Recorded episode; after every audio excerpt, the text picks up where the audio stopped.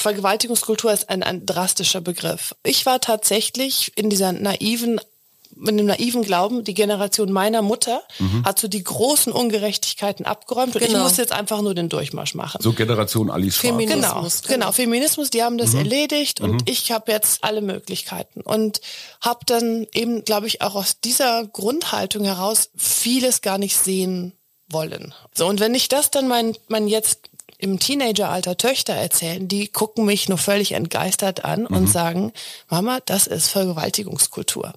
Moment, Vergewaltigung, das war's dann nicht. Und dann haben meine Kinder uns das mal erklärt und sagen, Vergewaltigungskultur ist, dass Frauen immer mitdenken müssen, in jeder Situation, was kann ihnen als Frau passieren.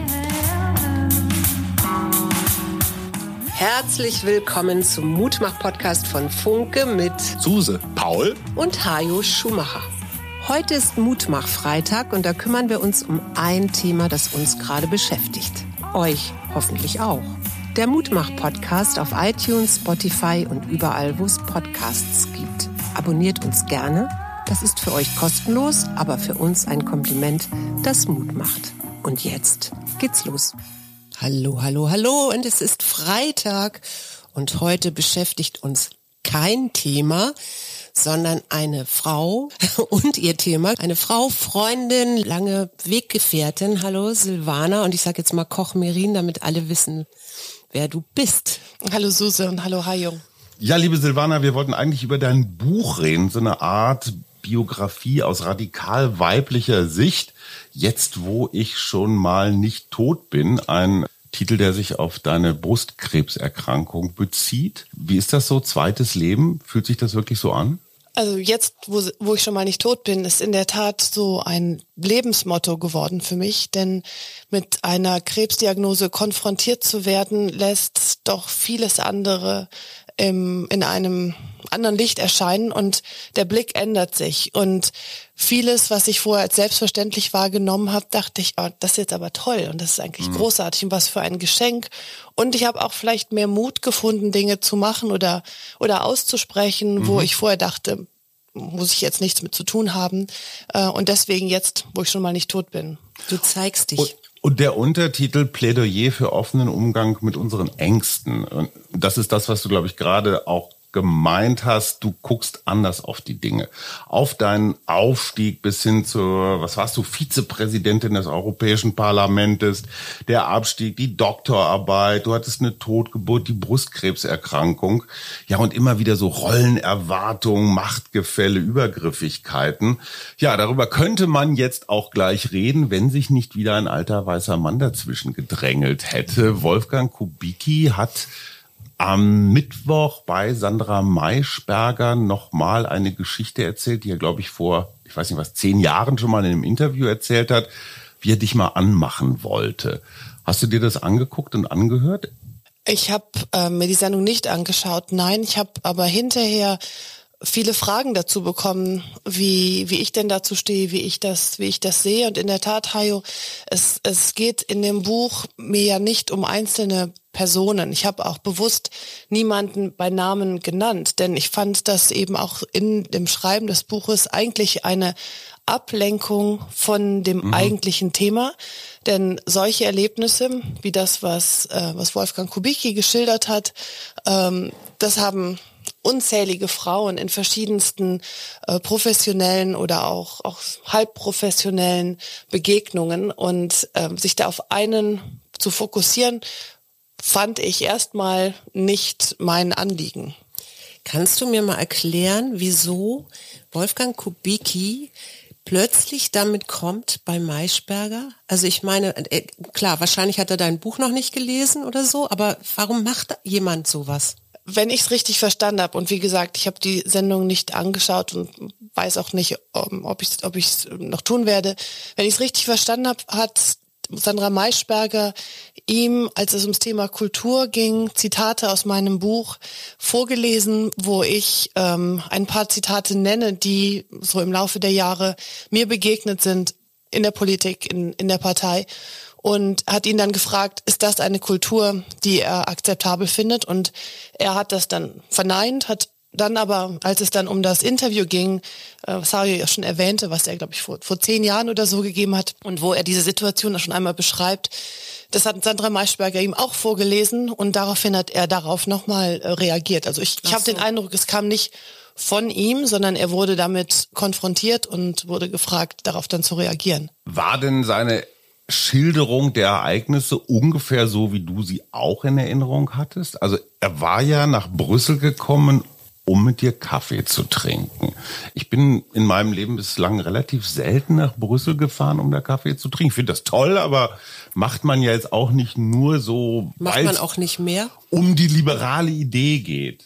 Meine Erinnerung deckt sich so ziemlich mit dem, was Wolfgang Kubicki beschreibt, sozusagen, was die äußeren Umstände anging und auch was meine Sichtweise damals anging. Ich habe ihn in der Tat zu einem Kaffee getroffen, Anfang der 2000er Jahre. Das war so in der Zeit, als man nicht wusste, wer wird nächster Generalsekretär und es sollte eine Frau werden. Das war so die allgemeine Überlegung. Und ich lebte schon in Brüssel, war dort als selbstständige Unternehmerin tätig und war in der FDP. So, und Wolfgang Kubicki kam und da ich aber eben dachte, dass das ist... Ich meine, wir sind nicht privat befreundet an sich und ich dachte, dass das möglicherweise verschiedene Intentionen dabei sind bei so einem Gespräch. Deswegen hat mich... Er hat selber gesagt, er wolle flirten oder habe dich anmachen wollen. Das hast du geahnt. Das habe ich geahnt, ja. Und wahrscheinlich auch gemerkt, oder? Und das ist ja das Frappierende, wo ich eben auch jetzt sozusagen mit einem anderen Blick drauf schaue, dass ich das so als selbstverständlich gegeben empfand und dachte, dass ich das sehr schlau mache und dann irgendwie auch sozusagen Stärke zeige, dass ich meinem Mann sagte, komm doch bitte nach einer Stunde des Gesprächs vorbei, zeig deine Präsenz und dann sind alle anderen Intentionen damit auch erledigt. Ganz kurz, Kubicki schildert das so, es tauchte ein gigantischer Schatten hinter ihm auf, 2 Pranken legten sich auf seine Schulter, er guckte einmal so hoch, die Sonne verdunkelte sich und dein Lebensgefährte, langjähriger Partner, Begleiter, Beschützer James war früher mal Boxer, ist von den Ausmaßen her 2 Kubicki, würde ich mal sagen, mindestens. Und dann hat er sich getrollt, der Wolfgang? Ja, wir haben noch irgendwie so, ich glaube, ein paar Minuten zusammen gesessen und dann ist Wolfgang Kubicki gegangen und er hat das alles, so wie du es schilderst, auch, ich glaube, er sogar 3-mal so groß wie er, hat er, glaube ich, sogar gesagt. Er ist ja auch ein sehr amüsanter Geschichtenerzähler, Wolfgang Kubicki oft, und hat sich dann vom Acker gemacht sozusagen. So, aber das habt ihr denn da über einen Job geredet eigentlich, über die Generalsekretärin? Also ich meine, das Ganze ist über 20 Jahre her. Okay? Ich weiß die Einzelheiten des Gesprächs nicht mehr, aber habe auch, ich meine, es gab so viele solcher Situationen in meinem Leben, dass ich jetzt auch dieser einen speziell gar nicht so viel Bedeutung beigemessen habe und das ist ja genau das Problem. Also das, finde ich, ist das viel Wichtigere, dass ich fand, das ist normal, dass es so ist und ich bereite mich darauf vor und ich ergreife Maßnahmen und denke, so ist es halt. Und das war vor 20 Jahren, dass heute, wenn solche Geschichten erzählt werden, zu Recht Empörung entsteht, dann sind wir schon mal einen ganzen Schritt weiter, weil wir sehen, es gibt ganz, ganz viele, die das als nicht normal empfinden. Und die Generation meiner Töchter gehört in jedem Fall dazu. Und da finde ich eben, ist auch wichtig, dann sehr offen darüber zu sprechen, zu sagen, was ist denn eigentlich deine Wahrnehmung? Was ist meine Wahrnehmung? Und das ist eben ein Thema, wo wir wirklich Bedarf haben, da offen miteinander umzugehen, um das zu definieren, was ist okay und wo es werden Grenzen überschritten. Aber es war jetzt nicht so wie, ich sag mal, in Hollywood oder vielleicht auch in Teilen Deutschlands, dass der Regisseur verschiedene Kandidatinnen für die Hauptrolle jetzt über die Bewerbungscouch jagt. Entschuldige bitte die Offenheit, aber... Du meinst. Naja, aber MeToo ist ja auch dadurch ausgelöst worden. Also war das ungefähr so, dass der große FDP-Mann gesagt hat, pass auf, Baby, wenn du jetzt ein bisschen nett zu mir bist, kann ich was für dich machen? Also das habe ich nicht in Erinnerung, dass solche Sätze gefallen sind. rein nach Partei, Statuten, Geschäftsführungsordnung und so weiter, Geschäftsordnung, ist es der Vorsitzende, der den Generalsekretär, die Generalsekretärin sich aussucht und vorschlägt. Das war zum damaligen Zeitpunkt Guido Westerwelle. Und der hat das meines Erachtens nach immer ausgesprochen professionell gemacht. Aber Kubicki war jetzt nicht auf Geheiß von Westerwelle bei dir als quasi Emissär, oder? Also Politik ist ja sehr, sehr vielschichtig. Und es gibt ja so viele ungeschriebene und unklare Situationen oder Verfahren. Und das ist ja gerade ein Handicap, was Frauen in Politik haben, dass sie da oft nicht genug drüber wissen oder auch nicht dabei sind, wenn diese Art von informellen Zirkel sich treffen und die eigentlichen Entscheidungen treffen. Frauen sind in Politik ein ziemlich neues Phänomen und es gibt inzwischen auch dort die Datenlage, dass Frauen auch kürzer in Politik bleiben, weil eben dieses Parallelmitdenken zu dem sozusagen politisch-professionellen Teil, immer parallel mitdenken, was kann mir als Frau speziell passieren, ist nochmal eine zusätzliche Anstrengung in einem ohnehin schon 24 Stunden, 7 Tage die Woche Job, und das muss man sich eben dann, muss Frau sich dann oft sehr genau überlegen. Das sind ja auch häufig schon so sehr lange gestandene Männernetzwerke, sage ich mal, ne? Wo sich so gegenseitig dann vielleicht auch bestimmte Jobs oder Aufgaben oder so zugeschanzt werden.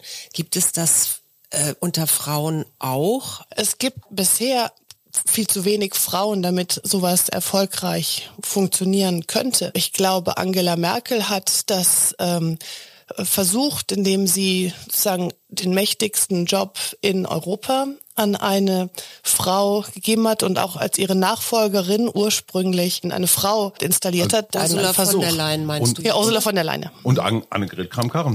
Genau. Ne? Ja. Ich glaube, das war ein, also ich interpretiere ich es, auch mal so ein Gegengewicht. Denn bisher ist es ja immer eher die Ausnahme, dass es eine Frau ist und dann, okay, jetzt hatten wir eine Frau, lass uns mal wieder zum üblichen einen Mann zurückkommen. Ich möchte jetzt noch einmal ganz kurz die Causa Kubicki abschließen. Und zwar erinnert er sich, Zitat, ich war der Paria, also der Aussätzige, ich war ja nur Fraktionschef in Schleswig-Holstein, ja, und Silvana Koch-Mehrin, das war unsere strahlende Frau in Brüssel, die Vizepräsidentin des Europäischen Parlamentes. Also er hat so eine Umkehr gemacht, dass eigentlich du die Mächtige gewesen seist und er ja nur das kleine Würstchen aus Kiel. Wolfgang Kubicki hat mit seiner Art, Dinge oft auch sehr unbequem oder auch provokativ anzusprechen, sich immer wieder in der Partei in so eine Paria-Rolle gebracht, aber das auch immer wieder sehr gut sozusagen für seine Profilschärfung als derjenige, der so die Stimme aus dem Norden, die Dinge anders sagt, immer wieder auch dann gut verwendet. Das Gespräch in diesem Café in Brüssel fand zu der Zeit statt, als es darum ging, eine Generalsekretärin für die FDP zu finden. Conny Pieper wurde es dann und sie wurde es, glaube ich, 2001 oder 2002, also rein zeitlich müsste das so gewesen sein, dass ich noch nicht Abgeordnete im Europäischen Parlament war und also auch noch nicht Vizepräsidentin. Du warst noch gar nichts als Politikerin. Ich war keine Politikerin. Also richtig. Weder Parlamentarierin noch Parteiamt. Richtig. Aber Entschuldigung, Wolfgang. Also ich war im Bundesvorstand der FDP, aber ich war nicht. Das ist eine ein unbezahltes Ehrenamt. Aber der ja ansonsten doch sehr gewiefte und detailgenaue Anwalt Kubicki wird doch jetzt nicht da irgendwas verwechselt haben. Das musst du wirklich ihn fragen, nicht mich. Es ist ja eine interessante Technik, die man vielleicht auch von anderen Männern kennt, so eine Täter-Opfer-Umkehr. Sozusagen, eigentlich war sie die Mächtige. Ich glaube, das Beste ist, bei ihm direkt nachzufragen. Mal zurückgerechnet, 2009 wurde ich Vizepräsidentin und 2001 war die Generalsekretärsdiskussion. Also in beiden Fällen ist es sehr lang her.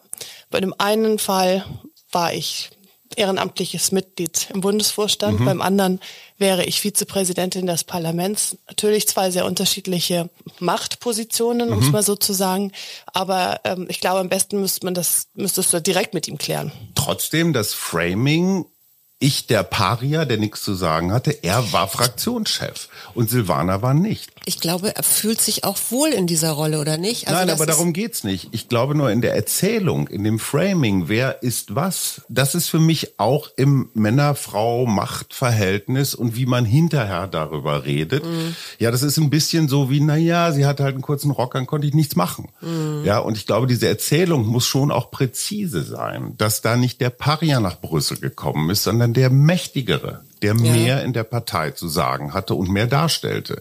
Das fehlt mir in Kubickis Darstellung, oder? Du hast natürlich recht, dass das die klassische Situation ist, Flirts ist an einer professionellen Umfeld entsteht, sozusagen von demjenigen forciert, initiiert wird, der mehr Macht hat. Und das ist, glaube ich, das ist gegeben, hundertfach, tausendfach erforscht. Was ich spannend finde, und das zeigt mir, dass wir unglaublichen Gesprächsbedarf haben, sind die Reaktionen, die ich bekomme auf die Medien der letzten Tage. Und dass ich von vielen, vielen Frauen und auch von vor allem jüngeren Männern höre, dass sie sagen, großartig, dass das Thema wird, und manchmal schreiben sie ihre eigenen Geschichten und von vielen Männern ähnliche, also vielleicht so 50, Mitte 50 plus, auch sehr unterstützende, sehr freundliche Nachrichten, aber kombiniert mit, wir sind geschockt, hätte ich nie erwartet, wie schrecklich ist denn sowas? Und das zeigt mir, dass da doch zwei sehr unterschiedliche Realitäten sind und deshalb finde ich es so wichtig, dass wir diese offenen Gespräche jetzt miteinander führen und dann auch zeigen, guck mal, ja, damals war das vielleicht normal, aber junge Frauen heute sehen das überhaupt nicht als normal an. Und das ist ein spannender Punkt. Du sagst, damals fühlte ich mich clever, stark und schlau, dass du deinen Boxermann da als quasi Security bestellt hast. Heute sagst du, das war gar nicht schlau und stark und selbstbewusst. Warum nicht? Ich habe ja diese Situation als so ist es akzeptiert und gedacht, das ist normal. Und diese sozusagen Internalisierung dessen, was falsch ist, habe ich an mir eben selbst erlebt, und das finde ich im Rückblick sehr, sehr, sehr, sehr krass und auch falsch. Allerdings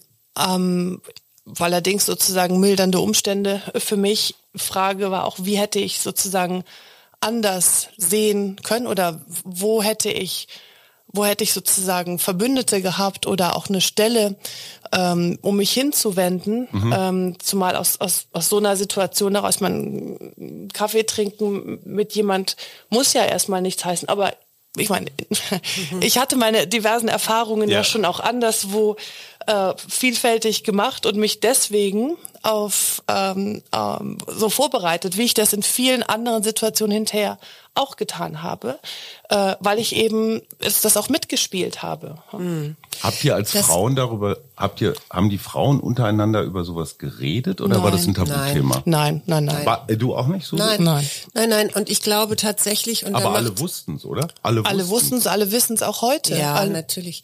Silvana macht da einen ganz guten Punkt, weil man muss da wirklich, glaube ich, immer auch nochmal die Zeit mitdenken. Und unsere Generation ist halt auch noch ganz anders groß geworden als jetzt die junge Generation, die dadurch, dass es eben mit MeToo und so weiter thematisiert wird, auch wirklich bewusster damit umgeht und bewusster auch schaut.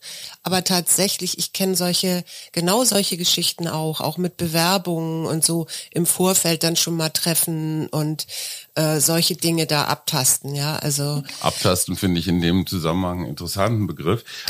Du sprichst in deinem Buch auch von Vergewaltigungskultur. Kannst du das mal erklären? Also Kubicki hat dich ja nicht vergewaltigt. Nein.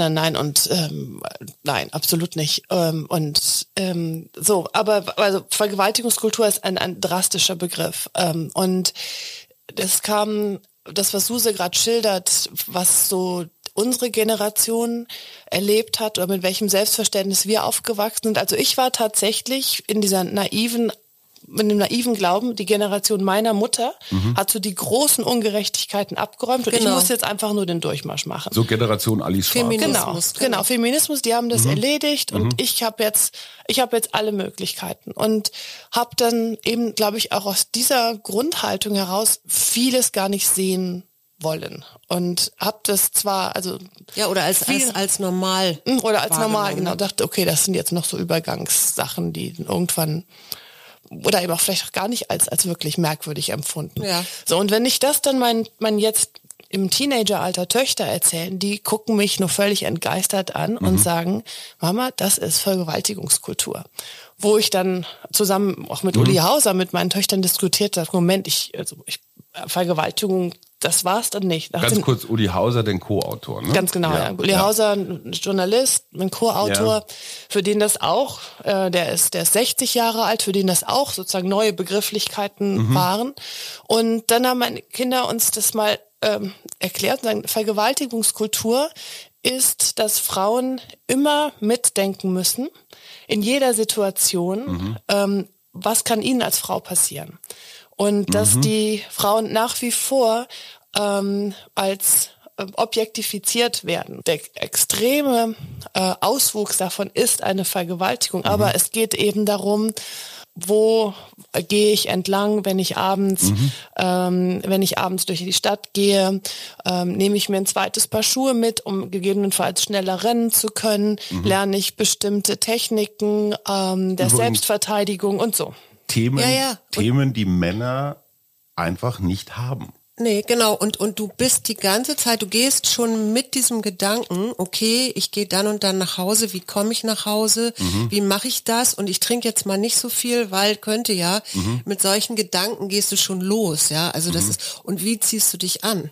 Also diese Minirock, so blöd sich das anhört, aber ich weiß, dass ich immer wieder gezögert habe und keinen Minirock dann im Endeffekt angezogen habe, wo ich heute denke, hey, warum, ich lebe hier in einem freien Land, wieso kann ich mich nicht anziehen, wie ich das möchte? Aber jetzt nochmal ganz kurz, wirklich, wir sind hier Nachhilfe für Männer. Vergewaltigungskultur hat nichts mit dem physischen Akt der Vergewaltigung zu tun, sondern meint eine Atmosphäre, in der eine Frau ihren Mann in ein Café bestellt, weil sie Angst hat.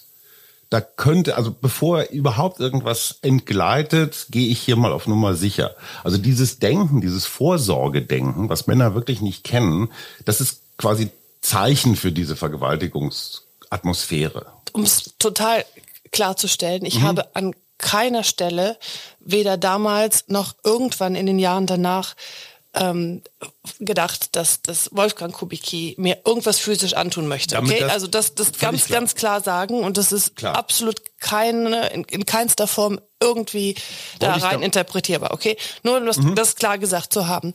Was Vergewaltigungskultur bedeutet, ist, dass Frauen eben immer die Gefahr einer Vergewaltigung mitdenken. Und das geht von das ist in jeder alltäglichen Situation dabei, weil Vergewaltigung, auch wenn sie nicht, ich meine, und glücklicherweise ist in Deutschland seit langem Vergewaltigung wirklich ein krimineller Akt und auch Vergewaltigung in der Ehe. Also es ist nicht, in manchen Ländern ist es ja noch nicht mal eine Straftat. Nee, genau. Aber bei uns ist es aber trotzdem so, dass Mädchen, Frauen ein anderes Grundgefühl haben, was ihre Sicherheit angeht, als das Männer haben. Und das ist eben das sollten wir nicht länger akzeptieren. Da müssen wir drüber reden. Was müssen wir ändern? Und die Konsequenz kann nicht heißen, Frauen sollen sich anders anziehen oder Frauen sollen sich halt nicht mit einem Mann zum Kaffee trinken treffen. Also das ist der Weg, der in einen Extremismus führt, der Frauen zu Menschen zweiter Klasse degradiert. Da sind wir im Iran. Und zum Beispiel, ganz schnell. Ja. Wirst du mit Wolfgang Kubicki das Gespräch suchen? Werdet ihr euch nochmal über eure auch sehr unterschiedlichen Erinnerungen austauschen? Nimmst du James mit? Was ich als sehr positiv empfand, ist, dass nach diesen ganzen ersten medialen Berichten die FDP sich gemeldet hat, der Bundesgeschäftsführer, und das Gespräch gesucht hat und auch nochmal gesagt hat, was sie schon alles unternommen haben in der FDP in den vergangenen Jahren und auch nochmal weitermachen werden. Mal sehen, vielleicht spreche ich mit Wolfgang Kubicki, ich weiß nicht, ob das jetzt so wirklich, dass wir uns zusammensetzen und nochmal alte Erinnerungen austauschen, weiß ich jetzt nicht. Aber hat er sich denn schon gemeldet? Also ich finde, das Wichtige ist ja, dass wir mal ein bisschen den Zoom vergrößern und weggehen von Wolfgang Kubicki. Aber trotzdem, ja. Hat er sich schon gemeldet? Wolfgang Kubicki ist eine Persönlichkeit in Deutschland und ist das Problem heißt nicht Wolfgang Kubicki, okay? Das Problem heißt auch nicht FDP. Da muss ich mich als Journalist auch nochmal ganz kurz selber, deswegen sorry für die Unterbrechung, einnorden. Unsere mediale Lust an Figuren führt natürlich dazu, dass man immer wieder zu dieser Einzelfallbetrachtung kommt. Und das ist unser mediales, vielleicht auch unser Männerproblem, ne? Man delektiert sich so an dem einen Fall, aber die Strukturen werden dadurch quasi verborgen durch diese Einzelfalldebatten. Das kannst du auch psychologisch erklären, weil das ist so dieses automatische Denken, also dieses und lineare Denken. Mhm. Und das Leben ist halt nicht linear, ja, sondern du hast immer multifaktorielle, also du hast viele, viele Faktoren, die da eine Rolle spielen. Und aber es ist natürlich so schön leicht, auf eine Titelseite alles an einer Person festzumachen. Was ich jetzt aber wirklich gerne mal wirklich mit dir machen möchte, ist nämlich über dein Buch zu sprechen, weil dein Buch ja doch auch eben anfängt, wie du zu einer Vorsorgeuntersuchung gehst, wie viele, viele Frauen es tun. Ich tue das auch. Die ist auch nicht sehr angenehm, gerade diese Brustuntersuchung, weil dann die Brust auch so gequetscht wird und das tut weh und ich weiß nicht. Und dann mit deiner Tochter zum Eis essen willst danach und dann einen Anruf kriegst, kommen Sie doch bitte nochmal in die Praxis. Und du schreibst dann, nachdem du wieder zu deiner Tochter zurück bist und eigentlich weißt, dass du diese Diagnose jetzt gerade gekriegt hast, schreibst du, nein, du hast ihr ein gutes Gefühl gegeben, das kennst du doch, Situationen zu überspielen, es wäre nicht die erste gewesen in deinem Leben. Ja, das fand ich unglaublich stark, weil das ja, wenn man da ja total mitschwingt und ich kann mir das ja richtig vorstellen, wenn ich jetzt mit einem meiner Söhne da ins Auto steigen würde und denken würde, ach herrje, ich will den damit nicht belasten oder so. Wie ging das dann weiter? Also wie hast du das deiner Familie oder wie bist du damit umgegangen oder bist du dann zum Psychologen gegangen? Also ich wollte zunächst erstmal Klarheit haben, was ist eigentlich die volle Diagnose und was ist dann die Behandlung, die vorgeschlagen wird. Irgendwo gab es ja noch so ein Restfitzelchen Hoffnung, ja, da ist ein Tumor, aber vielleicht ist er ja nicht bösartig. Also irgendwo, aber ich hatte vom Gefühl her, dachte ich, ne, warum machen die sonst so einen Druck, sofort wiederkommen und so.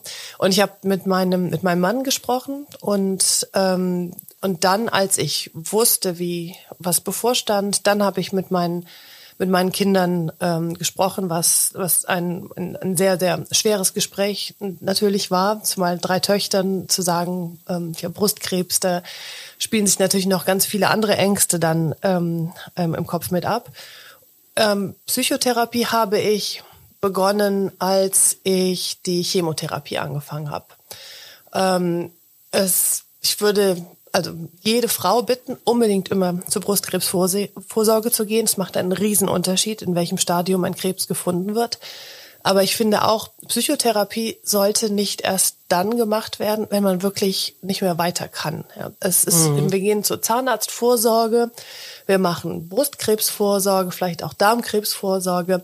Und ich finde auch so mentale Gesundheit, mal einen regelmäßigen Check-up, wie geht's eigentlich, Seele, Herz, Kopf, wäre sehr, sehr schlau und davon auch das Stigma wegzunehmen. Denn derzeit ist ja absurd, wenn jemand eine Psychotherapie verschrieben bekommt, Dann gibt es Schwierigkeiten, mit privater Krankenkasse da noch reinzukommen oder auch bestimmte Berufswege sind nicht mehr so richtig offen. Also diejenigen, die sich Hilfe suchen, werden quasi dafür bestraft. Werden stigmatisiert, und das ist, ja. Falsch. Mhm. Ich finde es sehr interessant, was du sagst mit dem Gefühle überspielen. Als wir uns kennengelernt haben in der Blüte unserer Jugend,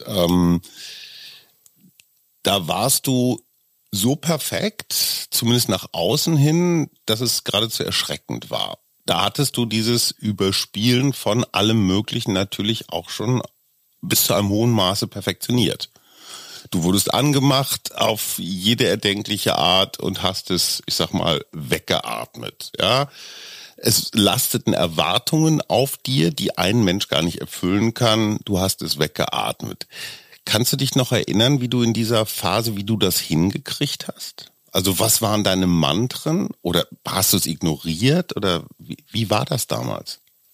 Das Atmen habe ich leider erst so viel später gelernt und es ist wirklich, wirklich eine fantastische Technik, sich aus Panik, krassen Situationen raus, aber nur als Nebensatz. Wie habe ich, in dem Buch bin ich ja auch sehr, sehr offen und auch sehr selbstkritisch mit dem Ganzen. Und das gipfelt ja in dem Satz dann, dass ich mein eigener Missbrauch irgendwann war. Und das dann auch nicht mehr auseinander dividiert habe, wo geht's eigentlich hier um mich und meine Seele und was für mich wichtig ist und was okay ist und wo lasse ich mich instrumentalisieren mit all diesen oberflächlichen Attributen. Und das, glaube ich, ist auch so ein Teil dessen, was jetzt den anderen Blick, den ich auf vieles gewonnen habe, dass ich das eben sowohl selbstkritisch, aber eben auch kritisch mit dem, was sind da eigentlich für Mechanismen? Was ist hier eigentlich los? Was wird mit Frauen nach wie vor gemacht? Beleidigungen, Stereotypen. Und häufig ja auch auf ihre Attraktivität reduziert. Frauen waren in früheren Jahrhunderten sowas wie eine Ware, ja. Also wenn ich eine schöne Tochter hatte und ich wollte irgendwie einen guten Ehemann haben oder so, dann hatte ich ganz gute Chancen. Und allen voran waren es die skandinavischen, die nordischen Länder, die gesagt haben, wenig bekleidete Frauen, auf Werbung nur da, wo es tatsächlich auch sinnverwandt ist. Also eine Frau in Bikini auf ein Auto setzen ist nicht sinnverwandt. Wenn eine Frau ein Bikini bewirbt, okay, dann ein solches Foto. Aber diese Frau als Objekt und Frau reduziert auf äußerliche Attribute, das ist, wie du geschildert hast, jahrhundertelang. Ich meine, es gibt diese Problematik, dass Frauen, damit sie ins Museum kommen, sich erstmal ausziehen müssen und dann auf dem Bild gemalt werden und viele Künstlerinnen bisher als Künstlerinnen nicht wahrgenommen wurden. Das hat sich in den letzten 20, 30 Jahren zunehmend geändert. Aber es ist eigentlich egal, welchen Stein man hochhebt, ob es Straßennamen sind in Ortschaften, ob es Denkmäler sind, ob es Museumsausstattung. Es ist immer die gleiche Geschichte. Es geht bis hin zu, an welchen Testpersonen wurden Medikamente bislang erforscht? Und zwar nicht die Frauen. Also eben, da gibt es so viel zu tun und das fokussiert sich und man merkt es dann als einzelne Frau eben in solchen Begebenheiten und stellt erst viel zu spät fest, dass es gar nicht individuell ist, sondern viele betrifft. Du hast das ja auch selber live erlebt und du schreibst so schön in deinem Buch, dass dir das erstmal gar nicht so bewusst war, ja, also dass du auch für dein Buch mit deinen ehemaligen Mitarbeitern gesprochen hast, um überhaupt mal wieder, also um deine Erinnerung wieder so zu beleben. Wie war das, als du die gefragt hast, was war da eigentlich?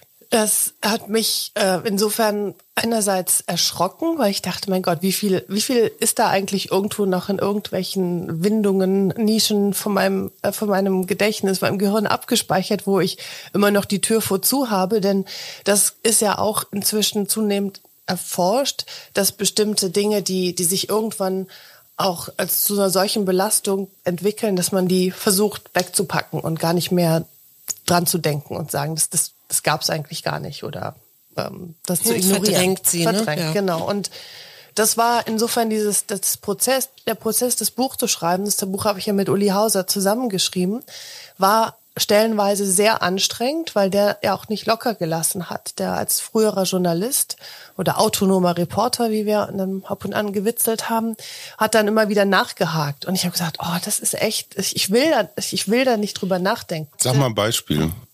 Also ein Beispiel, ganz, ganz krasses Beispiel, wo wir dann beide, und das hört sich jetzt vielleicht ein bisschen pathetisch an, wo wir beide dann mit den Tränen gekämpft haben, war das ganze Thema der Totgeburt. Mhm. Wo ich dachte, da will ich einfach nicht wieder ran. Und er sagte, Silvana, das ist so ein einschneidendes Erlebnis für dich, für dein Leben, aber für viele, viele andere Frauen auch, die das mit sich selbst ausmachen. Mhm. Und du hast es sozusagen noch mal krasser gehabt, weil du hast es nicht... Du hast nicht aufgeschrien, als das sozusagen durch so eine PR-Maschine genudelt wurde. Und du solltest darüber sprechen. Und wir haben dann beide also da mit Tränen in den Augen gesessen, weil es ging dann doch, was war dann sehr, sehr anstrengend, das zu machen. Wenn du das dann wieder so hörst, auch von deinen Mitarbeitern, was macht das mit dir? Das Buch oder auch diese Beschäftigung mit dem Thema hat mich ja noch viel weiter zurückgehen lassen. Mhm. Also solche Dinge, die in meiner Kindheit passiert sind, wo ich wusste nur, ich hab Sorge um meine Töchter, habe aber dann nicht weiter nachgebohrt, warum eigentlich. Und habe dann, als wir an dem Buch gearbeitet haben, habe ich eben sozusagen das mal richtig angegangen und habe dann eben gesagt, ja, stimmt, als ich 9 Jahre alt war, da habe ich ein erstes solches Erlebnis gehabt, an das ich mich bewusst erinnere. Und das hat natürlich irgendwas zurückgelassen, was ich aber eigentlich nie wahrhaben wollte. Und dann, ich glaube, das kann jede Frau, jedes Mädchen, wenn man so richtig mal nachguckt, dann haben wir alle solche Erlebnisse. Ja. Und wir wollen es aber nicht, weil das natürlich auch schwächt. Weil was kann ich eigentlich alles noch sozusagen auf mich nehmen, um dagegen anzugehen? Ich möchte mein Leben so führen, dass ich nicht ständig rechts, links hinter mich gucken muss, wovor habe ich Angst, sondern so, wie weit kann man das da durchgehen? Und damals war es ja auch noch so, dass es erstens, man redete nicht so wirklich drüber, es fing ja so langsam erst an, es gab auch keinerlei offizielle Stelle, also damals weder in den im Parlament noch in der Partei. Es gab auch keine entsprechende Gesetzgebung. Solche Übergriffigkeit fiel unter so Kavaliersdelikt und zwar nicht etwas, was ich meine, du selbst hast gearbeitet an dem Thema Stalker, weil es auch eine komplett neue Sachlage, und Stalker gab es seit Jahrhunderten und Betroffene sind oft Frauen. Ich selbst hatte Stalker und weiß, was das für eine Belastung ist, wenn sowas täglich passiert. Ich habe neulich darüber nachgedacht, jetzt bin ich ja in so einem Alter und jetzt habe ich ja auch meine Haare auch noch, also die wirkliche Haarfarbe inzwischen trage ich wieder und die ist eben halt weiß oder grau. Das ist wunderschön. Jetzt, ja, aber ich werde natürlich nicht mehr so wahrgenommen auf der Straße, das sehe ich auch, also wie Leute mich angucken von Weitem und dann, also vor allen Dingen Männer und dann weggucken oder so, ne, weil kommt ja eine alte Frau. Und gleichzeitig habe ich für mich neulich festgestellt, ich finde das total befreiend, weil ich raus bin aus diesem Beuteschema. Das, was Männer sich überhaupt nicht vorstellen können, dieses permanente abgescheckt werden, eben aufs Objekt reduziert werden, dass das wirklich auch anstrengend ist. Also so mal abgesehen von allem, was dann noch Übergriffigkeiten sind und sowas, noch eine ganz andere Dimension hat. Und ich weiß, dass ich lange Zeit das Gefühl hatte, ich werde als Mensch überhaupt nicht wahrgenommen. Ich denke, das ist eine ganz tolle neue Entwicklung, dass viele Frauen, die so um die 20 oder jünger sind, das ganz offensiv angehen und zum Teil das dann auch überziehen. Also eine so starke weibliche Präsenz haben, wo ich dann auch so manche denke, ein bisschen viel vielleicht, aber oder eben die ganz andere Richtung sagen, ich rasiere mir meine Beine nicht, was soll das, ja? Oder ich lasse mich hier in keinerlei Kategorien einordnen, also sich ein Bewusstwerden dieser Objektifizierung und damit dann nochmal konfrontativer, offensiver umgehen. Weil ich tatsächlich als Experte für einen Dokumentarfilm zum 80. Geburtstag über Alice Schwarzer gebeten wurde, soweit ist es schon, ihr beiden, habe ich mich vorbereitet auf diesen großen Moment. Und zwar gibt es einen wirklich historischen Zusammenprall von Alice Schwarzer mit, damals hieß sie noch Verona Feldbusch. Schwarzer wollte Feldbusch erklären, dass sie sich, wie du gerade sagst, objektifiziert, dass sie sich zum Lustobjekt für Männer macht, wie sie sich anzieht, die Haare, wie sie redet, relatives Dekolleté und so weiter. Verona Feldbusch sagte einfach nur, das kann dir doch scheißegal sein, Frau Schwarzer, ich ziehe mich so an, wie ich Bock habe, und wenn ich 20 Zentimeter hohe Hacken tragen will, dann tue ich das. Und damit sind wir bei einem größeren Thema. Dieses Verfügbarkeitsspiel ist ein Milliardenspiel. Ganz viele Influencerinnen, Schauspielerinnen, Popsängerinnen, Pornodarstellerinnen, Feldbuschs dieser Welt bedienen dieses Verfügbarkeitsding und sind damit nicht eure Verbündete. Was ich damit nur sagen will, die Welt der Frauen ist gespalten. Die einen machen aus welchen Gründen auch immer dieses Männerspiel mit und ihr nicht. Ist das ein Riss, der durch die Weiblichkeit durchgeht, den man nicht gekittet kriegt? Betrachtet ihr diese Frauen als Verräterinnen? Deine Männerfantasie eines Risses ja, genau. in der Frauenwelt ist falsch aufgehängt. Teile und herrsche. Genau. Das, schön erstmal die Frauen gegeneinander in Position so sieht's aus. Drin verzetteln, sagen, oh, du bist aber nicht die richtige Feministin, nur ich bin die richtige. Und so, dann kann man sich endlos lang mit sich selbst beschäftigen und die Männer machen den Durchmarsch und nehmen sich nach wie vor die Machtposition in Politik und Wirtschaft. Funktioniert nicht. Also zusammengefasst. Ich glaube, auch Alice Schwarzer und Verona Feldbusch sind danach auch ganz anders miteinander um. Das finde ich ist eben auch das Zentrale, dass man miteinander spricht, diese Thematik offen angeht. Und meine Töchter zum Beispiel, die haben ein kleines Buch, haben sie quasi wie so eine neue Bibel rumgetragen. Das heißt im Englischen Women Don't Owe You Pretty. Und zuerst dachte ich, na, es ist wieder so ein, aber wo dann drin steht, hör mal, wenn eine Frau Schönheitsoperationen machen möchte, beurteile sie nicht. Das ist, wenn das ihr Weg zum Glück ist, ist doch gut, dass sie es machen kann, ja, und das muss sie nur selbst entscheiden. Wenn sie das möchte, fein, kein Problem. Nur wenn sie meint, dass sie es machen muss, dann müssen wir das Problem angucken und nicht die Frau. Warum denkt sie, dass sie das machen muss? Nicht das Problem, sondern das Drumherum. Und da sind wir bei einem Punkt, den habe ich aus deinen Erzählungen mitgenommen, der mich wirklich auch als Mann schwer irritiert hat. Nach deiner Brustkrebsbehandlung fragte ein Arzt, oder fragte, glaube ich, gar nicht, sondern stellte fest, so, das machen wir dann wieder schön und in der und der Größe und der Form. Also für den Arztmann war völlig klar, dass diese Brust jetzt größer, schöner, höher, weiter als je zuvor wieder rekonstruiert wird. Und zwar, weil man dem Mann gegenüber, ne, performen oder verfügbar sein will.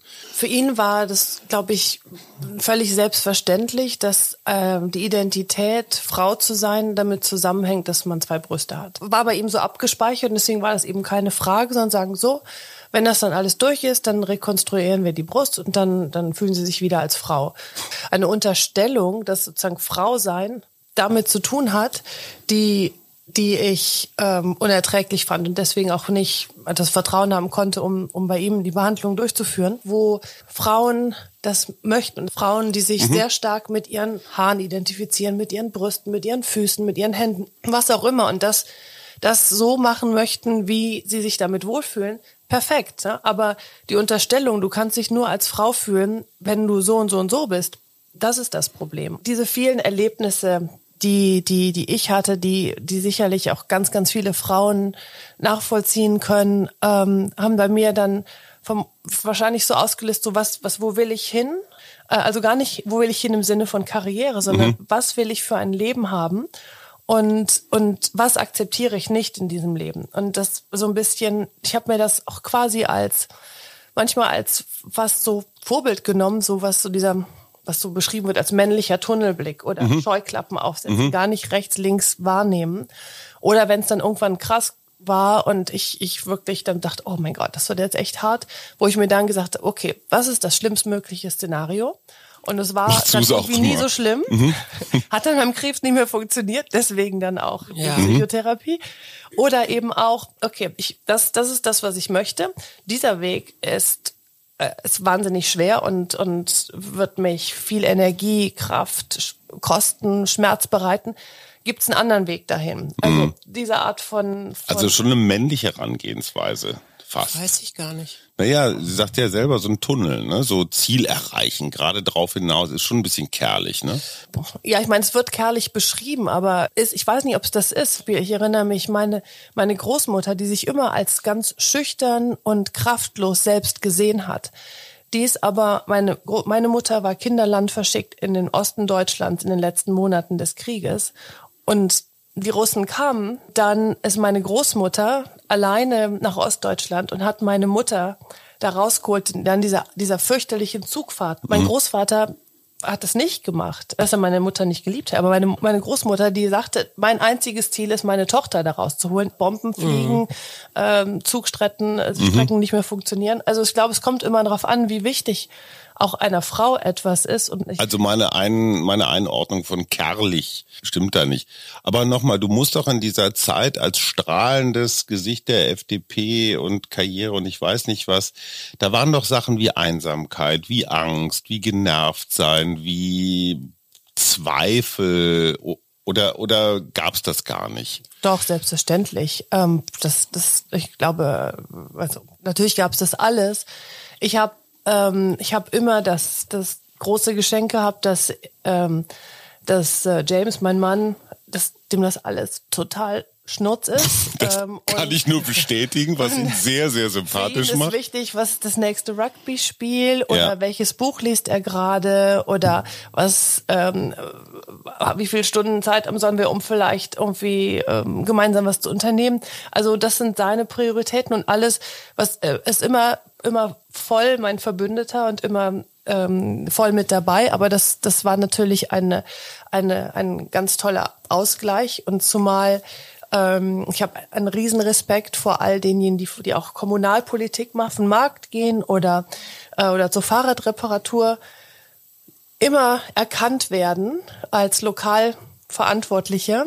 Und ich hatte immer das sozusagen Rückzugsgebiet, weil da, wo wir waren, ob es jetzt in Irland war oder auch in Belgien, die kannten vielleicht Angela Merkel. Das heißt, das ist ja schon mal ein ganz große Ressource, ne? Und auch Stärke, wenn du weißt, so dein Umfeld ist irgendwie da und da kann irgendwie noch was im Außen passieren und dein Umfeld ist da und steht auch mit dir oder geht, ne? Aber wenn du jetzt so zurückguckst auf diese Partei, in der du eben halt lange warst, also in der FDP, wie ist da jetzt dein Blick drauf? Ich rede jetzt nicht von der Politik oder so, ich rede jetzt mehr so von den Menschen, die dort sind und agieren. Hat sich da irgendwas verändert aus deiner jetzt weiteren Sicht, würde ich sagen? Also jetzt guckst du wahrscheinlich anders drauf oder deiner Metasicht inzwischen. Oder ist das immer noch so? Also zunächst mal zwei Sachen vorweg. Ich bin seit 2011 nicht mehr aktiv in der Parteipolitik, kann mir also keinen kenntnisreichen Innenblick hier anmaßen, weil ich einfach nicht weiß. Ich bin da nicht mehr involviert, nicht mehr drin. Und auch das Zweite ist, es gibt in der FDP und es gab in der FDP so viele kollegiale, professionelle, freundliche Menschen. Aber es ist natürlich immer so, dass das in jeder Schulklasse, es ist in jeder Gruppe, dass da, wenn da so ein paar sind, die inzwischen so als Bullies beschrieben werden, dass die so ein bisschen den Ton angeben und die Gesamtstimmung prägen. Was ich heute weiß, ist, dass es eben weder ein FDP-Problem ist, noch ein Deutschland-Problem, sondern ein globales Problem. Und das, finde ich, ist so zentral zu sehen, dass das Politik oder das Führungspositionen, und es ist in Wirtschaft auch nicht anders, nur gelten da andere Kriterien vielleicht, dass das seit Jahrhunderten von Männern besetzt, gemacht, gestaltet wurde und Frauen relativ neu sozusagen sind. Die erste jemals gewählte Präsidentin der Welt lebt immer noch. Ja? Und Politik gibt es seit Jahrhunderten, seit Jahrtausenden von Jahren. Und wir haben, ich meine, in England gerade werden 6 Abgeordnete wegen, dort nennen sie es sexuelle Inkontinenz, die werden suspendiert beziehungsweise vor Gericht gestellt. Ein Minister wurde gerade rausgeworfen. Dort gehen sie schon sehr viel offener damit um. Bei uns tun wir das noch nicht, aber ich denke, es ist vielleicht eine Frage der Zeit. Auch in Frankreich, 2 sehr prominente Politiker mussten gerade in den vergangenen Monaten zurücktreten, weil sie eben sich nicht korrekt verhalten haben. Und das ist, sieht man überall, Australien, südliches Afrika. Und ja, so mir fiel nur in der Vorbereitung auf diesen Podcast, fiel mir diese Lindner-Geschichte ein mit, wie hieß sie noch, Teuteberg, mit Linda Teuteberg, der Linda Teuteberg verabschiedet und dann irgendwie sagt, wir sind 300 Mal am Tage habe ich mit dir den Tag begonnen oder sowas. Ne? Nicht wie ihr jetzt denkt, ne? War das nicht dieser Spruch? Ich weiß gar nicht, ob er das auch noch gesagt hat, aber auf jeden Fall gab es nicht den Applaus oder das Lachen, was er sich, glaube ich, erhofft hatte. Aber daraus hat er viel gelernt. Die Strafe war ein wirklich großer Aufschrei und nicht nur von Frauen, auch von Männern, die gesagt haben, ey, come on. Ein großer Unterschied heute in die Ächtung. Dieser Satz, auch wenn er sich dafür entschuldigt und auch wenn er sich daraus gelernt hat, wird ihm natürlich immer wieder vorgeführt werden. Das ist natürlich auch für ihn ein Ansporn, was anders zu machen. Und mich hat die FDP jetzt auch kontaktiert im Anschluss an die Diskussion zu dem Buch. Der Bundesgeschäftsführer hat mich angerufen und wir hatten ein sehr gutes Gespräch und er sagt, dass sie das auch nochmal als Anlass nehmen möchten, die eigenen internen Reformbemühungen verstärkt durchzuführen, was ich ja nur begrüßen kann. Auch das ist neu. Früher hätte eine Partei so den Schildkrötenpanzer übergezogen und gesagt, die blöde Kuh, die ist doch nur sauer, weil sie nicht mehr mitspielen darf. Posten mehr hat. Oder so. Ja. Also da tut sich was. Ja, da tut sich was und auch von einem SPD-Landesverband sind einige Frauen auf mich zugekommen und die sagen, sie wollten das jetzt auch zum Anlass nehmen, um in der SPD, innerhalb dieser Arbeits- und sozialdemokratischer Frauen, Gesprächskreise zu machen, wo sich Frauen erstmal austauschen, was ist ihnen eigentlich so alles widerfahren, damit sie das dann auch, dem auch einen Platz geben und und es ist kein FDP-Problem, es ist aber da kommen wir vielleicht nochmal eine Schicht tiefer. Ich habe unlängst mit einem sogenannten Politikberater, Guru, Hexer, Influencer, Meinungsmacher hier im Berliner Raum geplaudert und wir redeten über dein Buch. Ich hatte es ja vorher schon mal überfliegen dürfen, der nicht, und sagte aber, ohne das Buch zu kennen, die ist ja bescheuert, wenn die jetzt so ein Opferbuch schreibt, so ein Feministinnenkram, dann ist die erledigt in der Politik. Also die Marketing-Instrumentalisierungsüberlegung, die natürlich immer dahinter steckt, was will sie damit, ne? Die macht sich doch jetzt nur noch mal wichtig auf Kosten von der FDP. Finde ich eine interessante Reaktion. Wäre das bei Männern auch so gewesen? Also zum einen ist es kein Opferbuch, es ist ein Mutmachbuch. Es geht darum zu sagen, hier, guck mal, das habe ich erlebt. Ich weiß, wer auch immer das liest, du hast auch deine Geschichten. Und es geht darum, weiterzumachen. Es geht darum, sich immer wieder Hilfe zu suchen. Und da, so habe ich es gemacht. Und vielleicht gibt es dir eine Mut, Inspiration, wie du es machen kannst, weil also jeder schleppt sein Paket mit sich rum. Das, wenn das meines. So, was will ich werden? Politisch 0, also insofern der Politikberater ist vielleicht einfach der falsche Adressat für sowas. Und mir geht es auch nicht um eine einzelne Partei oder um einzelne Personen. Ich finde, das ist auch so, dass das ist Ablenkung, dann kommt man nicht zum eigentlichen Thema. Deswegen nenne ich ja auch keine Namen, nicht weil ich mich nicht erinnern würde, sondern weil das dann denkt, oh, guck mal, der und oh, guck mal, dieser da. Und das ist aber nicht das Problem. Das Problem ist ja ein größeres, tiefergehendes. Und wenn ich da mithelfen kann, dass diese Diskussion weiter zu befördern, wird mich das sehr freuen. Der Untertitel deines Buches heißt ja auch ein Plädoyer für einen offenen Umgang mit unseren Ängsten. Und das ist ja eigentlich im Grunde das, sich überhaupt erstmal dieses Bewusstsein zu schaffen und zu sagen, das ist jetzt etwas, das ist mir widerfahren, aber mir ist durchaus bewusst, ob es nun die Brustkrebsgeschichte ist oder der Sexismus oder das passiert 100.000 Millionenfach. Und es ist einfach wichtig, immer wieder zu sagen, hey, hier passiert was und da müssen wir hingucken. Und da müssen wir einen anderen Umgang mitfinden und eben auch, und wie gesagt, es fängt ja langsam Gott sei Dank an zu knirschen und zu. Ja, und ich finde auch die Offenheit Offenheit zu den Ängsten, die wir gar nicht sozusagen auf ein bestimmtes Ereignis, also ein Krebs ist ja eine sehr konkrete Angst, oder auch Sexismus oder sagt man das, was meine Töchter als Vergewaltigungskultur beschreiben, dass als Frau man immer mitdenken muss, in welche Gefahr begebe ich mich, was ein Privileg ist, dass Männer nicht diesen Gedanken haben müssen. Du wirst nachdenken, wie fahre ich mit dem Fahrrad durch eine dunkle Stadt, wo parke ich gegebenenfalls ein Auto. Also wird das nicht mitdenken müssen. Das ist so.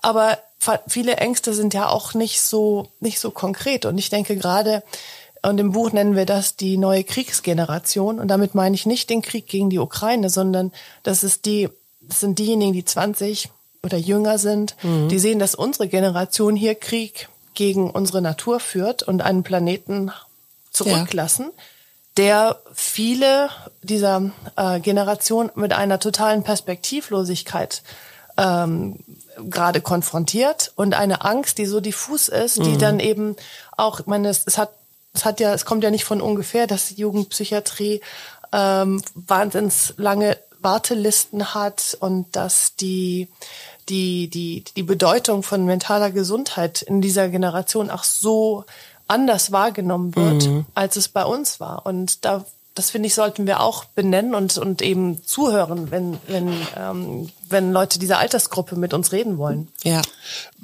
Deine drei Töchter, was würdest du denen mitgeben an Einsichten, an Learnings, an veränderten Prioritäten bei dir in den letzten 20 Jahren? Also was waren so deine größten Einsichten? Also mitgeben hört sich irgendwie doch sehr so, ne? Ich weiß es und ihr müsst von mir lernen. Ich habe eher das Gefühl, dass ich gerade wahnsinnig viel von denen gelernt habe in dieser Zeit, wo ich nochmal neu auf mich drauf geguckt habe, wo die dann gesagt haben, Mama, was hast du denn da gemacht? Ja, also was hast du denn da zugelassen? Und wo ich dann eben sozusagen diese Türchen in meinem Gedächtnis geöffnet habe und dachte, aber ja, ihr habt schon echt recht. Es ist bewusstes oder einfach auch sozusagen dann unbewusst antrainiertes Verdrängen, sagen, okay, da höre ich jetzt einfach gar nicht mal hin oder das sehe ich jetzt gar nicht. Ja? Also es ist ja auch eine Fähigkeit, die Menschen über Jahrtausende entwickelt haben. Sonst würden wir gar nicht uns morgens aus dem Bett trauen. Es ist auch ein bisschen Resilienz, ne? Weil ich meine, dein Leben ist ja nicht so, dass du da so bequem morgens aufstehst und erstmal deinen Kaffee schlürfst oder so. Also war es, ja. Sondern das war ja wirklich von hier nach da und dort was weiß ich will immer Seminar sagen. Aber Hochdruckleben. Ein Hochdruckleben, genau. Ein Leben unter Stress. Und da ist ja eigentlich, um da relativ gut durchzukommen und jetzt körperlich nicht auch noch psychosomatisch zu leiden oder weiß ich nicht, musst du automatisch verdrängen. Das ist ja erstmal gesund auch auf eine Art, ne? Sich mit nicht alles reinzuziehen, was da so bis kommt. Bis zu einem Punkt. Trotzdem lass ich auch sagen, Stress ist ja immer subjektiv. Ja? Also auch, was du jetzt geschildert hast, also ich denke mal, wenn man so drauf guckt, was ist wie so eine Woche gefüllt ist mit Terminen und hin und her und dann noch Kinder und da, denkt man, auch klar, die Frau hat Stress. Ja, aber es gibt ja auch Menschen, die sich sehr gestresst fühlen, wo diese sozusagen von außen betrachtete, der oder die hat Stress, Einsicht nicht da ist, die aber trotzdem sich wahnsinnig gestresst fühlen. Und das, denke ich, ist wichtig, dass man da nicht sagt, okay, du darfst sozusagen dich gestresst fühlen und du aber eigentlich nicht. Weil das ist eine subjektive Sache und das auch offen zu sagen, ich kann jetzt einfach mir keinen Kaffee machen, weil ich bin zu gestresst, diese Kaffeemaschine zu bedienen. Das ist auch in Ordnung. Ich meine nicht, dass wir jetzt alle irgendwie so narzisstisch, hypochondrisch da, sondern einen offenen Umgang damit haben, wann ist es uns zu viel? Und das ist bei jedem anders und das offen auszusprechen. Ja, ich wollte auch mehr auf die Resilienz rüber, weil wir hatten neulich auch einen Podcast, der heißt sogar Stress ist eine Entscheidung. Aha. So. Ja, aber trotzdem nochmal dieses Grenzen überschreiten lassen, das war auf jeden Fall ein zu viel damals. Das hast du gelernt. Kannst du dich noch erinnern? Ich frage deswegen, weil ich habe das Gefühl, ein bisschen was ist bei uns parallel gelaufen. Also ja, du bist ein bisschen jünger, aber wir hatten so eine High-Performer-Phase und irgendwann dann sind Dinge passiert und wir haben das irgendwie neu justiert. Weißt du noch, was dich damals am meisten getrieben hat? War das Angst? War das Erfolg? War das Anerkennung? War das, keine Ahnung. Also was waren positiv oder negativ deine Antreiber? Also die Arbeit im Parlament selbst, das war ein sowohl eine große Ehre als auch eine, es hat auch, es war wirklich erfüllend. Also das ist eine sehr spezielle Zeit gewesen und dort in einem Parlament zu sein mit Menschen aus anderen europäischen Ländern und wir versuchen gemeinsam an politischen Fragen zu arbeiten. Du warst echt Feuer und Flamme. Weil ich diese Idee Europa so fantastisch finde und da mitmachen wollte, an welcher Stelle auch immer. Also das war sicherlich ein Antreiber, und auch um Abgeordneten im Europäischen Parlament zu sein, ist quasi irgendwie die Krönung von sowas. Mhm. Also das darf man auch, glaube ich, nicht unterschätzen, was das so für jemand, der für Europa brennt, bedeutet. Und dann kam vielleicht auch schon da, auch wenn ich so nicht ausgesprochen habe, so ein feministischer Gedanke, Antrieb dazu, zu sagen, okay, hier Politik und Deutschland Anfang der 2000er. Wir erinnern uns, Gerhard Schröder sagt, Frauenpolitik ist Gedöns. Er sagt, ich bin der Audi-Kanzler mit 4 Ringen. Joschka Fischer joggt und sagt, guck mal, der Audi-Kanzler mit 4 Ringen, den kannte ich auch noch nicht. Ja. Hat er gesagt? Ja, okay. Hat er gesagt. Mhm. Oder Wowereit trinkt Sekt aus einem roten Pump. Stimmt nicht. Okay. Legende. Okay, aber ich habe seine Biografie geschrieben. Gut. Ich weiß, dass es nicht so war. Aber egal. War der Pump lila oder schwarz? Nein, aber es ist zumindest, es passt in die Erzählung. Also es war eine Zeit, wo dieser Spaßfaktor, den die FDP dann nochmal mehr nochmal überdreht hat. So, und es war halt alles sehr, sehr männlich. Hat mich damals schon gestört, genervt, und ich dachte so, ich habe mich ja auch dann die allermeiste Zeit bewusst nicht versucht, rein optisch sozusagen anzupassen, denn das ist ja auch, inzwischen gibt es da auch Literatur zu, dass bei Frauen eine Inkompetenzvermutung gilt, bei Männern erstmal eine Kompetenzvermutung. Also du kommst als Mann wohin und man denkt, okay, der kann das, du kommst als Frau dahin und sagst, die muss sich jetzt erstmal beweisen. Ob die das so kann. Und das hat damit zu tun, warum ziehen sich Frauen dann an wie Männer, damit so dieser Inkompetenz Vermutung erstmal ein bisschen Einhalt geboten wird. So, und das fand ich schon immer ätzend, nervig. Ich meine, ich bin jetzt nicht ich habe weder Geld noch Muße, um da irgendwelche großen Designerklamotten Investitionen zu machen, aber irgendwie denke ich so, ich muss mich jetzt nicht anziehen wie so ein Typ, sondern mach so mein Ding. Und das war sicherlich auch ein Antrieb dabei. Mhm. Ich würde wahnsinnig gerne nochmal über diese schlechte Frauenquote bei der FDP sprechen. Die hast du ja erlebt und die gibt's ja immer noch. Woran liegt denn das, dass da fast nur Männer sind? Damit sich was ändert, muss man wirklich strukturell was ändern, und dafür braucht man Maßnahmen, die tiefer gehen. Ich habe damals schon, wollte aber keiner und will auch, glaube ich, jetzt noch keiner, habe schon damals für eine Quote geworben. Mhm. Nicht, weil ich Quoten mag, sondern weil es auch da ist einfach, es ist inzwischen hinreichend erforscht, dass man muss eine Mindestanzahl von Frauen haben, um aus dieser Minderheiten-Ecke rauszukommen, und damit es sichtbar wird, dass es selbstverständlich ist, dass Frauen da sind und nicht hier mal eine Vorzeigefrau und da mal plakativ einen Kongress, sondern es muss strukturell was gemacht werden. Quote ist eine Sache, Sponsoring von Frauen, also nicht nur Mentoring, sondern Sponsoring, also sagen so, manche Parteien haben das gemacht, die Grünen vorneweg, bei denen ist das nicht. Gibt's fast mehr Frauen, ne, als Männer. Und in den Ländern, wo das auch konsequent seit vielen Jahren gemacht wurde, also die skandinavischen, die nordischen Länder, wir hatten gerade die Situation, dass alle diese Länder einen weiblichen Regierungschef hatten. Mhm. Und das war auch kein Thema. Das war kein Thema. Das fand ich so angenehm. Genau. Ne? Und weil es eben selbstverständlich geworden ist. Und so, und das brauchen manche Parteien noch, und die FDP benötigt das auch. Es gibt immer wieder tolle Frauen und gute Frauen in der FDP, und es gibt Männer, die das sehr unterstützen, aber es ist halt immer wieder so ein Einzelkämpferinnen-Dasein. Ja, und das Zweite, was mich natürlich interessiert, wir haben ja eine Außenministerin, die ja auch sagt, sie macht feministische Außenpolitik. Wie findest du die Arbeit von Frau Baerbock? Annalena Baerbock macht einen großartigen Job. Ich fand es wahnsinnig unfair, als man gesagt hat, du hast die Wahl verloren. Sie hat das beste Ergebnis jemals für die Grünen eingefahren, mit ihr als Spitzenkandidatin und als Kanzlerkandidatin. Und irgendwie wurde es verdreht, dass sie es nicht gut gemacht hat. So, und in ihrem Job jetzt als Außenministerin, finde ich, präsentiert sie Deutschland in einer hervorragenden Art und Weise. Ich finde die Art, wie sie die Dinge anspricht, auch sehr, sehr gut. Und ihre Idee, eine feministische oder auch, aber auch eine Außenpolitik zu machen, wo Klimapolitik zentral ist, finde ich sehr richtig. Manche Länder machen das ja auch schon, also ob es jetzt Kanada war mit feministischer Außenpolitik. Und gerade Außen- und Sicherheitspolitik, da muss man echt ganz dicke Brillen anziehen, um da Frauen zu finden an zentralen Stellen. Und die Welt wäre eine andere, wenn es mehr Frauen gäbe dort. Das klingt ja ein bisschen so, als hättest du auch deine politische Sicht auf die Welt verändert, oder? Bist du noch so FDP-isch, liberal durch und durch, oder hat sich im Zuge deines Lebens da auch was gewandelt?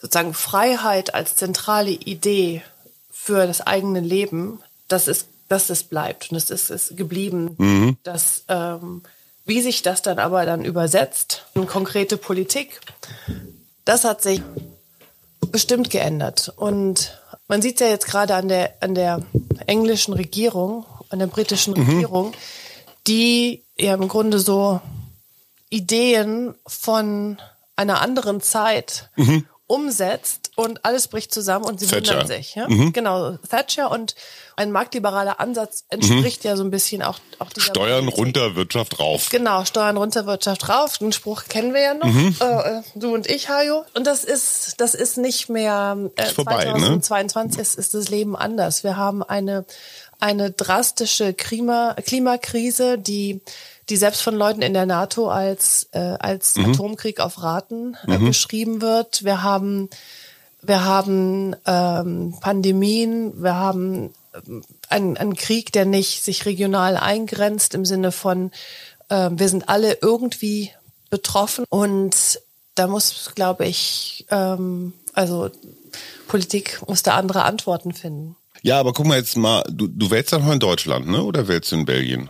Bundestagswahl kann ich in Deutschland machen, lokal Europa in Belgien. Okay, also zur nächsten Bundestagswahl stehen Olaf Scholz, Friedrich Merz, Christian Lindner und Annalena Baerbock / vielleicht Robert Habeck als Spitzenkandidaten. Würde ich in Kanada wählen, hätte ich Trudeau gewählt, oder würde ich in Frankreich wählen, hätte ich Macron gewählt. Also Mann, Frau ist jetzt nicht, ich hätte nicht Marine Le Pen gewählt und ich hätte in Italien auch nicht die Meloni und so weiter. Also das ist jetzt nicht das. Also letztes Mal durfte meine älteste Tochter zum ersten Mal auch wählen. Was wir gemacht haben, ist, dass wir uns gemeinsam hingesetzt haben und uns angeschaut haben, was will eigentlich welche Partei. Der Wahlomat. Ja, ein bisschen tiefer, weil Wahlomat, wir haben Wahlomat auch gemacht, aber das war jetzt irgendwie, da kamen nur so Splitterparteien bei ihr raus und das war irgendwie komisch. Also haben wir dann uns wirklich so. Und wir haben dann gemeinsam überlegt, was wir jeweils wählen wollen. Die Entscheidung selbst ist natürlich dann eine sehr persönliche und geheime, aber wir haben das dann so durchdiskutiert, und das beim nächsten Mal darf meine zweite Tochter auch wählen, und dann wird das Gespräch nochmal interessanter. Okay, wir hüten das Wahlgeheimnis. Eine Frage, die mich umtreibt, auch als jemand, der seinen Vater früh durch Krebs verloren hat. Eine Krebserkrankung ist jetzt mal allein auf der körperlichen Ebene schon ganz schön herausfordernd. Was, glaube ich, häufig zu kurz kommt, ist auch die seelische Ebene, nämlich woher kommt das? Warum ich? Ist das vielleicht eine Strafe für irgendwas, für mein ungesundes Leben oder weiß der Geier, irgendwie sowas? Hast du mit solchen Gedanken, solchen Sorgen, so Schicksalsschlag, hast du damit zu tun gehabt? Natürlich. Ich denke, es kommt automatisch, oder? Es kommt automatisch, denn als Mensch, glaube ich, sucht man immer nach Antworten. Und es ist noch viel schwieriger, mit einer Situationen umzugehen, wo man gar nicht weiß, warum, als wenn man sagt, okay, das war und deswegen habe ich das jetzt. Das ist ein Reflex, der aber unsinnig ist. Der ist unsinnig in den allermeisten Fällen, wenn man nicht 50% der Menschen in Deutschland rauchen oder haben Übergewicht, weiß nicht, aber oder haben Herzkreislauf. Genau, ja. So das und trotzdem 50% der Menschen werden irgendwann Krebs haben. Nicht alle sterben dran, aber sterben mit Krebs oder hatten irgendwann mal Krebs in ihrem Leben. Und das zu akzeptieren, dass es Dinge gibt, die man nicht beeinflussen kann, wo es auch keinen offensichtlichen Grund gibt, den man auf sein eigenes Verhalten zurückführen kann, das ist schwer, zumal wenn man eigentlich immer so bestrebt ist, die Dinge selbst in die Hand zu nehmen und zu machen. Und da hat Psychotherapie sehr, sehr geholfen, diese Akzeptanz herzustellen und das hat nicht immer, es gelingt nicht immer. Aber schon klar. Aber du hattest schon auch so Dämonengedanken, so ich werde jetzt hier bestraft für irgendwas oder so. Ja, natürlich, klar. Ja. Aber ich glaube, das geht auch gar nicht anders. Also ich hab von keinem bisher gehört, die das nicht irgendwann hatten, dass sie sagten, oh, ich habe vielleicht zu viel Süßigkeiten mit E-Nummern gegessen und deswegen habe ich dann Magenkrebs bekommen. Oder ich habe nicht gestillt oder ich habe gestillt, deswegen habe ich Brustkrebs. Also es ist dann ja auch egal, was der Grund ist. Man biegt sich so ein bisschen, um irgendwie auch eine Erklärung zu finden. Ich meine, das sozusagen im sehr viel gesteigerten Ausmaß entwickelt sich dann zu irgendwelchen Verschwörungstheorien, weil man eben auch gerne Antworten hat auf das, was so bedrohlich ist und wirkt. Eines, was mich auch aus ganz persönlichem Interesse, was mir nahe geht, ist die Frage Statusverlust, um es mal ganz brutal zu sagen. Du warst nicht sogar Vizepräsidentin des Europäischen Parlaments? Also du warst eine echte Nummer, ja, sagen wir mal so statusmäßig. Und irgendwann war dieser Status futsch. Irgendwann warst du nicht mehr die FDP, die Europaparlament, all das, sondern du warst nur noch Silvana. Nur noch, in Anführungsstrichen natürlich. Fehlte da was? War da ein Loch? Musstest du dich und deine Wertigkeiten neu finden? Oder war das so auch eine Befreiung? Wenn man so richtig in so eine super harte Situation kommt, dann ist das auch immer sehr klärend. Also klärend im Sinne von, was ist mir eigentlich wirklich wichtig und was war Firlefanz, was war sozusagen eigentlich Gepäck, wo es erleichternd ist, das nicht mehr dabei zu haben. Was will ich eigentlich? Aber es klärt auch den Blick auf andere. Wer ist ein wirklicher Freund? Wer ist war irgendwie gerne mit dabei, wenn die Sonne scheint und man ein bisschen davon abbekommt. Und das hat viel damit zu tun, festzustellen, und eine Freundin, die ich auch im Buch erwähne, Kerstin, die hat mir in sozusagen einer dunklen Stunde so einen ganz uralten Psychotherapeutenspruch gesagt, Silvana, du hast immer noch die Möglichkeit zu entscheiden, was verletzt dich. Du musst dich nicht ausliefern. Du kannst entscheiden, was lässt dich, was. Stress ist eine Entscheidung, verletzt werden ist eine Entscheidung. Aber es erfordert Kraft. Es erfordert wirklich Kraft, denn es ist, wenn es so richtig von allen Seiten auf einen rauftrommelt und damals war ja Social Media noch erst am Anfang, aber so, zum Glück, was man da für einen, also diejenigen, Annalena Baerbock oder andere, die da jetzt da vor allem mitspielen, was die alles an den Kopf geworfen bekommen, ist schon eine harte Nummer. Und das war am Anfang, aber es war schlimm genug. Und so, dass meine Mitarbeiter Schichtwechsel gemacht haben, weil sie sagten, sie können einfach gar nicht mehr als 3-4 Stunden am Tag sich so ein Zeugs, da Mechanismen aufzubauen und auch Techniken zeigen. Ich lasse das, also das ist zum Beispiel nicht mehr damals meine eigenen Social-Media-Kanäle angeschaut habe. Das ist ja auch erstmal Da muss man erstmal auch hinkommen, weil wenn man so eine öffentliche Person ist, wo dann ja auch Interaktion mit Öffentlichkeit, mit Leuten, die einem schreiben, ein Teil des Jobs ist, das zu sagen, ich mache das jetzt einfach nicht mehr. Das ist eine Entscheidung, die ich höre nichts mehr an deutschem Radio, deutschem Fernsehen für ein paar Monate. Das ist eine Entscheidung, die nicht, also es hört sich jetzt albern an, im Sinne von, dass das schwierig ist. Aber wenn man aus dem Job kommt, es ist so, wie wenn vielleicht jemand, der Ernährungsberater ist und dann, was weiß ich, und sagt so, ich höre jetzt auf, mal auf die Verpackungsbeilage zu gucken. Das ist eine Entscheidung, die Kraft kostet, aber wenn man sich bewusst wird, dass man das machen kann und dass man sich selbst irgendwie noch im Arm hat und sich selbst damit auch schützen kann, das ist ein großer Wissensgewinn. Wo wir gerade bei Wissensgewinn sind, gab es irgendeine Superpower, die du bei dir entdeckt hast, die du vorher vielleicht gar nicht so wahrgenommen hast oder wahrnehmen wolltest? Meine Liebe zu Hunden, davon wusste ich nichts. Alle meine Freunde denken, ich bin total bescheuert, aber ich hatte keine Ahnung, wie sehr ich Hunde mag. Und in diesem Zusammenhang haben wir dann irgendwann einen Hund angeschafft. Und ja, es tut mir leid. Es ist jetzt, nee, ist in Ordnung. Unser Hund hat den albernen Namen Flopsy. Stimmt, es ist wirklich schwer zu toppen. Mein James sagt auch, er sieht aus wie ein Hase, verhält sich wie ein Hase und hat einen Namen wie ein Hase. Er kann das nicht ernst nehmen. Er kommt aus einer Familie, wo es immer Labradore oder so gab, die dann in Irland echte Hunde können. Also echte Hunde. Das war eine Neuentdeckung und ich bin fest davon überzeugt, dass diese Art von Seelenverwandtschaft quasi mir auch sehr geholfen hat, dann einen anderen Blick auf die Dinge zu finden. Seelenverwandtschaft mit mir, mit den Hunden? Mit Flopsy. Mit Flopsy. Ja. Oh, süß.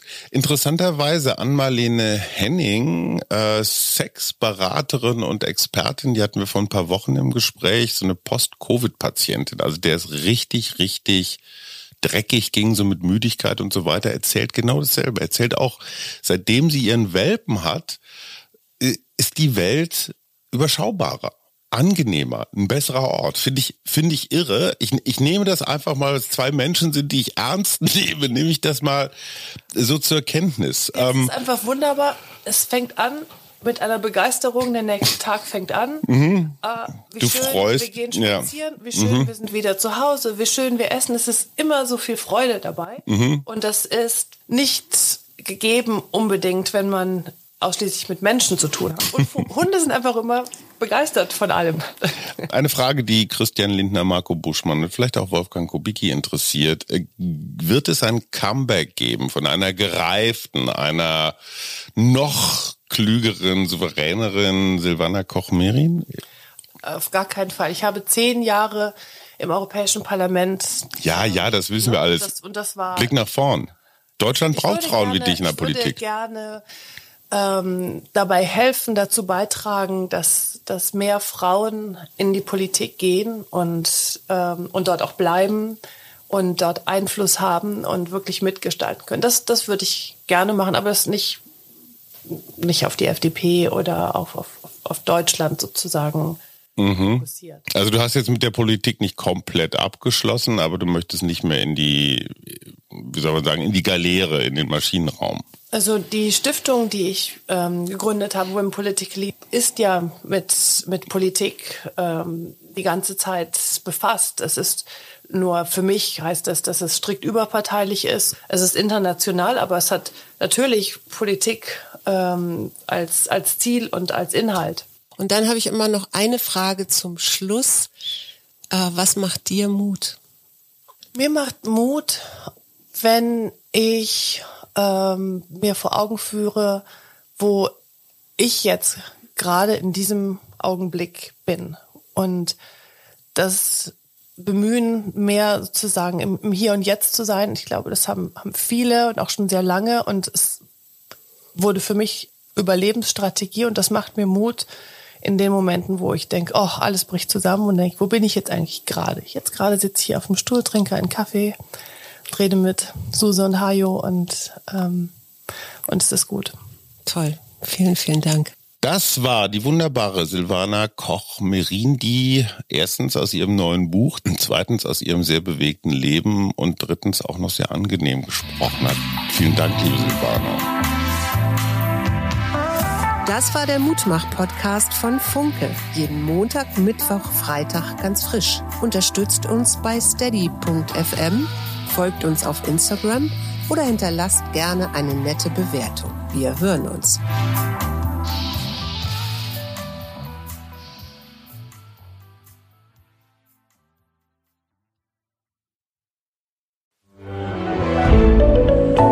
Podcast von Funke.